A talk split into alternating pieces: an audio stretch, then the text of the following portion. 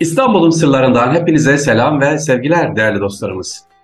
Sevgili dostlar, bu hafta inşallah İstanbul'un sırlarında Erkam Radyomuzda Ayasofya'yı Kebir Camii'ni anlatmak istiyoruz efendim. Ayasofya Camii şöyle bilmediğimiz, tabi biliyorsunuz defalarca gitmişsinizdir elhamdülillah ama özetle acaba Ayasofya'nın bilinmeyen yönleri nelerdir onlara bakacağız. Tamlamıyla böyle açıp da şu tarihte yapıldı şöyle oldu değil. Acaba gittiğimiz zaman bizim görmemiz gereken nedir ona bakalım diyoruz. Öncelikle sevgili dinleyiciler bu caminin tekrar ibadethane açılması noktasında 26 senesini veren Bursa'daki hocamız, değerli abimiz İsmail Kandemir abi e, teşekkür ve dua ile anıyoruz efendim. Onunla ilgili inşallah Ayasofya ile ilgili hatıralarım ayrıdır, anlatırız. Rabbim bizlere de ikram etti. 1990'lı yıllarda onu tanıdığım e, yıllarda e, elhamdülillah bizler de ucundan böyle o, çalışmalarında Allah ikram etti, yanında bulunduk. Evet sevgiliciler, Ayasofya. Fatih Sultan Mehmet Han ilk defa Ayasofya'yı gördüğünde şöyle demişti.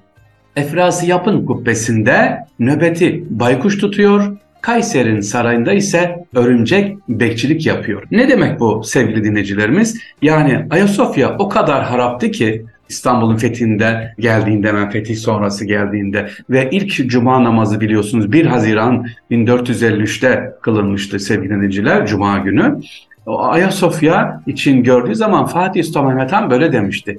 Efrasi yapın kubbesinde nöbeti baykuş tutuyor, Kayseri'nin sarayında ise örümcek bekçilik yapıyor. Fatih buraya gelince atından inerek yayı olarak içeriye giriyor. Mabetin o azametini görünce hayran kalmış sevgiliciler. O sırada, bakın burayı lütfen iyi dinleyin. O sırada bir Türk askeri mabedin mermerlerinden birisini kırmakla meşgul. Fatih bunu görünce soruyor biraz da kızgın bir şekilde. Bu tahribatı neden yapıyorsun? Bu askerde sultanım din için yapıyorum. Fatih Sultan Mehmet Han sükunetini muhafaza ederek bu tahribata mani olmuş ve askeri yakın koruma dışına çıkartmış. Diyor ki servet ve esirler size yeter, şehrin binaları bana aittir dokunmayın diyor efendim Fatih Sultan Mehmet Han. Evet peki e, Ayasofya binanın adındaki Sofya sözcüğü acaba nedir sevgilinciler? Bir kimsenin adı olmayıp eski Yunanca'da bilgelik anlamındaki sopos sözünden gelir. Dolayısıyla Ayasofya kutsal bilgelik ya da ilahi bilgelik anlamına gelir. Daha tabiri caizse bizim anlayacağımız şekilde söyleyelim. E, bil hikmettir efendim. Yani kullanılan bilgi demektir. Hakikaten bugün e, Ayasofya'ya bakarsanız eğer tabii bakıyoruz hepimiz bakıyoruz ama görmek önemli. Neden dikdörtgen şeklinde yapılmış? Neden kubbede ısrar edilmiş? Ayasofya. İşte ona bakalım. E, o zaman hikmeti Sofya'yı yani Ayasofya'yı anlamış oluruz. Sevgili dinleyiciler bu Ayasofya'nın bir özelliği yapımında kullanılan bazı sütun ve kapı taşlarının binadan daha eski tapınaklardan getirilmiş olması. Şu anki dünya ülkesinde 193 ülke var. Ayasofya'ya girdiğiniz zaman sevgiliciler şimdiki ülkelerden 27 ülkeden buraya taşlar gelmiş. Ve özellikle Suudi Arabistan'dan da o dönemdeki bulunan yerlerden buraya taşlar, sütunlar getirilmiş. Onları detaylı birazdan vereceğim inşallah. Yani Ayasofya 5 yılda yapıldı ama e, nasıl hemen 5 yılda yapıldı? Çünkü 10 bin işçi çalıştı sevgiliciler. Peki ben neyi anlatıyorum size? Şu anki Ayasofya'yı anlatıyorum. Yanlış anlaşılmasın. Birinci, ikinci, üçüncü Ayasofya.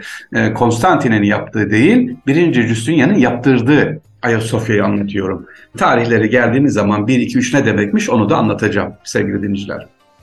İlk Ayasofya bu şu anki neden Ayasofya buraya yapıldı derseniz ilk Ayasofya'nın bulunduğu yerde sevgili dinleyiciler aslında kaynaklara baktığımız zaman bununla ilgili yaklaşık 12 makale elhamdülillah taradım. Orada da ortak diyor ki evet Ayasofya'dan önce burada daha önce Süleyman Aleyhisselam'ın da bir mabet yaptırdığı rivayet edilir diyor. Ve sonra daha sonra da Roma döneminde de e, Artemis Tapınağı varmış efendim bu Ayasofya'nın olduğu. Yani Ayasofya'nın bulunduğu yer hep ibadethane olmuş.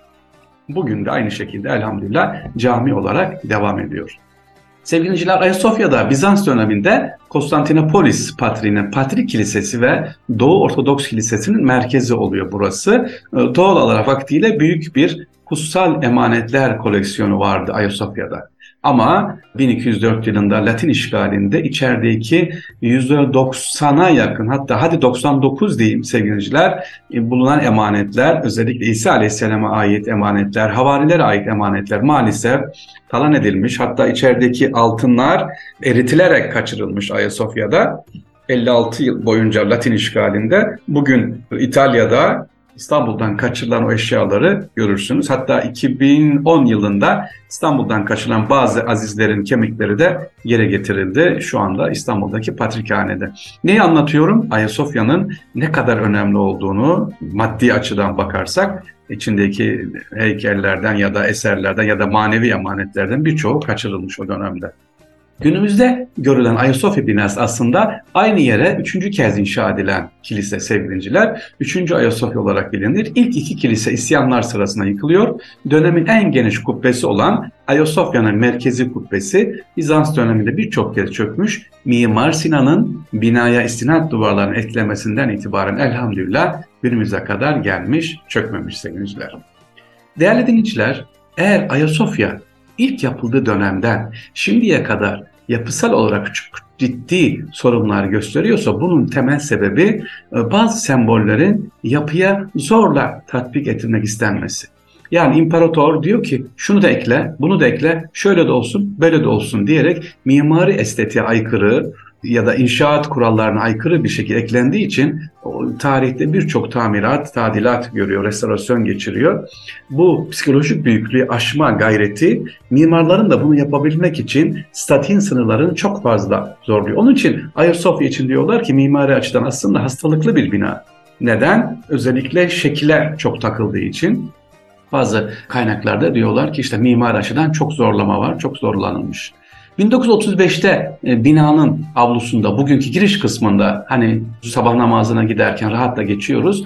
Alman Arkeoloji Enstitüsü'nden bir ekibin yürütülen kazılarda ikinci Ayasofya ait birçok kalıntılar var orada. Görüyorsunuz ortada duruyor. Günümüzde Ayasofya'nın ana giriş yanında ve bahçede görülen bu kalıntılar o dönemin sütunlar, başlıklar, mermer bloklar sevgiliciler. Özellikle kuzu kapartmaları var onu görebilirsiniz açıkladır. 12 havari temsil ediyor. Bazı blokların üzerindeki 12 kuzu 12 havari temsil ediyor. Şimdiki Ayasofya'mıza gelirsek sevgili dinciler 23 Aralık 532'de yapımı baş çalışması başlanıyor. 27 Aralık 537'de tamamlanıyor. Kilisenin açılışını İmparator Justinian ve Patrik Etiuchus büyük bir törenle yaptılar. Ayasofya o zamana kadar en büyük yapı olarak kabul edilen Süleyman Tapınağı'nda daha büyük olduğundan İmparator Justinianus ya da Justinian halka yaptığı açılış konuşmasında Ey Süleyman seni yendim demişti. Bunun hikayesi nedir? Ona isterseniz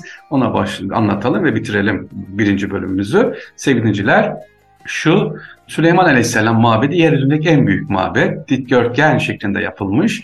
Ayasofya'da öyle. Ama İstanbul'daki yapılan Ayasofyalar hepsi dikdörtgen. Amaç ne? O binayı bugün Kudüs'te bulunan şimdi İsraillerin ağlama duvarı dediği, bizim Burak duvarı dediğimiz o kalıntılar var.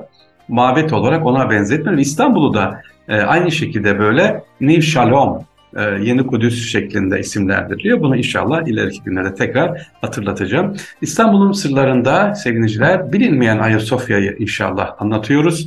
Bazı farklılıkları var onu da söyleyeyim hazır yeri gelmişken dünyanın en eski katedrali, ibadethanesi öyle söyleyelim. E, yani katedral olarak düzeltelim. Yaptığı dönemden itibaren yaklaşık bin yıl boyunca 1520'de İspanya'daki Sevilla katedral inşaatı tamamlanan dek dünyanın en büyük katedral ünvanına sahip olmuş. Günümüzde yüz ölçümü bakımında dördüncü sırada geliyor sevgiliciler katedral. Katedral neydi? En büyük kilise. Hristiyanların yapmış oldukları kiliseler, özellikle Katoliklerin yapmış olduğu büyük kiliseler. Dünyanın en hızlı 5 yılda inşa edilmiş katedrali. Dünyanın en uzun süreyle ibadet yeri olmuş yapılarından biri Ayasofya. Kubbesi eski katedral kubbeler arasında çapı bakımından dördüncü büyük kubbe sayılmaktadır tonlarca altının kullandığı Ayasofya mozaiklerin yapımında altının yanı sıra gümüş, renkli cam, pişmiş toprak ve renkli mermer gibi taş parçaları kullanılmış sevgiliciler. Evet tonlarca altın diyorum. Tonlarca altının kullanıldığı Ayasofya'nın ikonaların yapımında altının yanı sıra gümüş renkli cam, pişmiş toprak ve renkli mermer gibi taş parçaları kullanılmıştır. 726'da 3. Leon'un tüm ikonaların yok edilmesi emriyle tüm ikona ve heykeller Ayasofya'dan kaldırılmış. Dolayısıyla Ayasofya'da günümüzde gelebilmiş bazı tasvirler içeren ikonaların hepsi şu anda freks olarak yukarıda görebiliyorsunuz. Yani bundan önce içeride ne vardı? Heykeller vardı sevgiliciler. Bununla birlikte Ayasofya'da 100 tasvir içermeyen ikonalardan az bir kısmı 6. yüzyılda yapılan ilk freksler. Günümüzde sevgili görülen yüz tasvirleri içeride mozaikler hepsi ikonalizm döneminden sonrası yapılan mozaikler. Yani neden mozaik görüyoruz derseniz ondan önce ikona vardı. İkonalar kaldırıldı. İkona ne demek?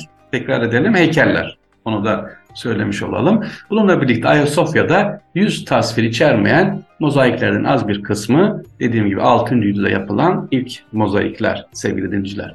Kapının üst kısmında duvarda 9. yüzyıldan kalma bir mozaik var. Girerken görürsünüz. Bu mozaikte ortada İsa, sağ madalyonla Cebrail, sol madalyonla ise Meryem ana görülür. Sol alt kısmında görülen sakallı kişi Bizans imparatorlarından 6. Leon'dur. Ortodoksluk geleneğin en fazla 3 kez evlenebilmesine karşın erkek çocuğun olabilmesi için 4 kez evlenmiş. Bu yüzden de bu ikanoda yani oradaki tasvirde İsa'dan, İsa Aleyhisselam'dan özür diler vaziyette secde eder şeklinde tasvir edilmiş.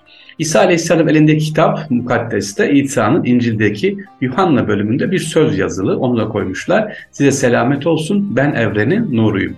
Peki bunu tekrar ediyorum. O giderken caminin, e, Ayasofya Camii'ne giderken görürsünüz bunu. İsa Aleyhisselam elindeki kitabı mukaddeste şöyle yazıyor. Size selamet olsun ben evrenin nuruyum. Peki bu size bir şey çağrıştırdı mı? Ayasofya Camii'nin ana kubbesinin merkezinde nereye yazıyor sevgiliciler? Nur suresinin 35. ayeti yazıyor. Allah göklerin ve yerin nurudur. Evet birinci bölümde Ayasofya'ya şöyle bir giriş yaptık sevgiliciler. Üçüncü Ayasofya'yı anlatıyoruz biz şu anki Ayasofya'mızı. Tabi bilinenin dışında bazı detaylar veriyoruz. İnşallah yarın da devam edelim efendim. Bizden ayrılmayın. Allah'a emanet olun. Kolay gelsin diyoruz efendim.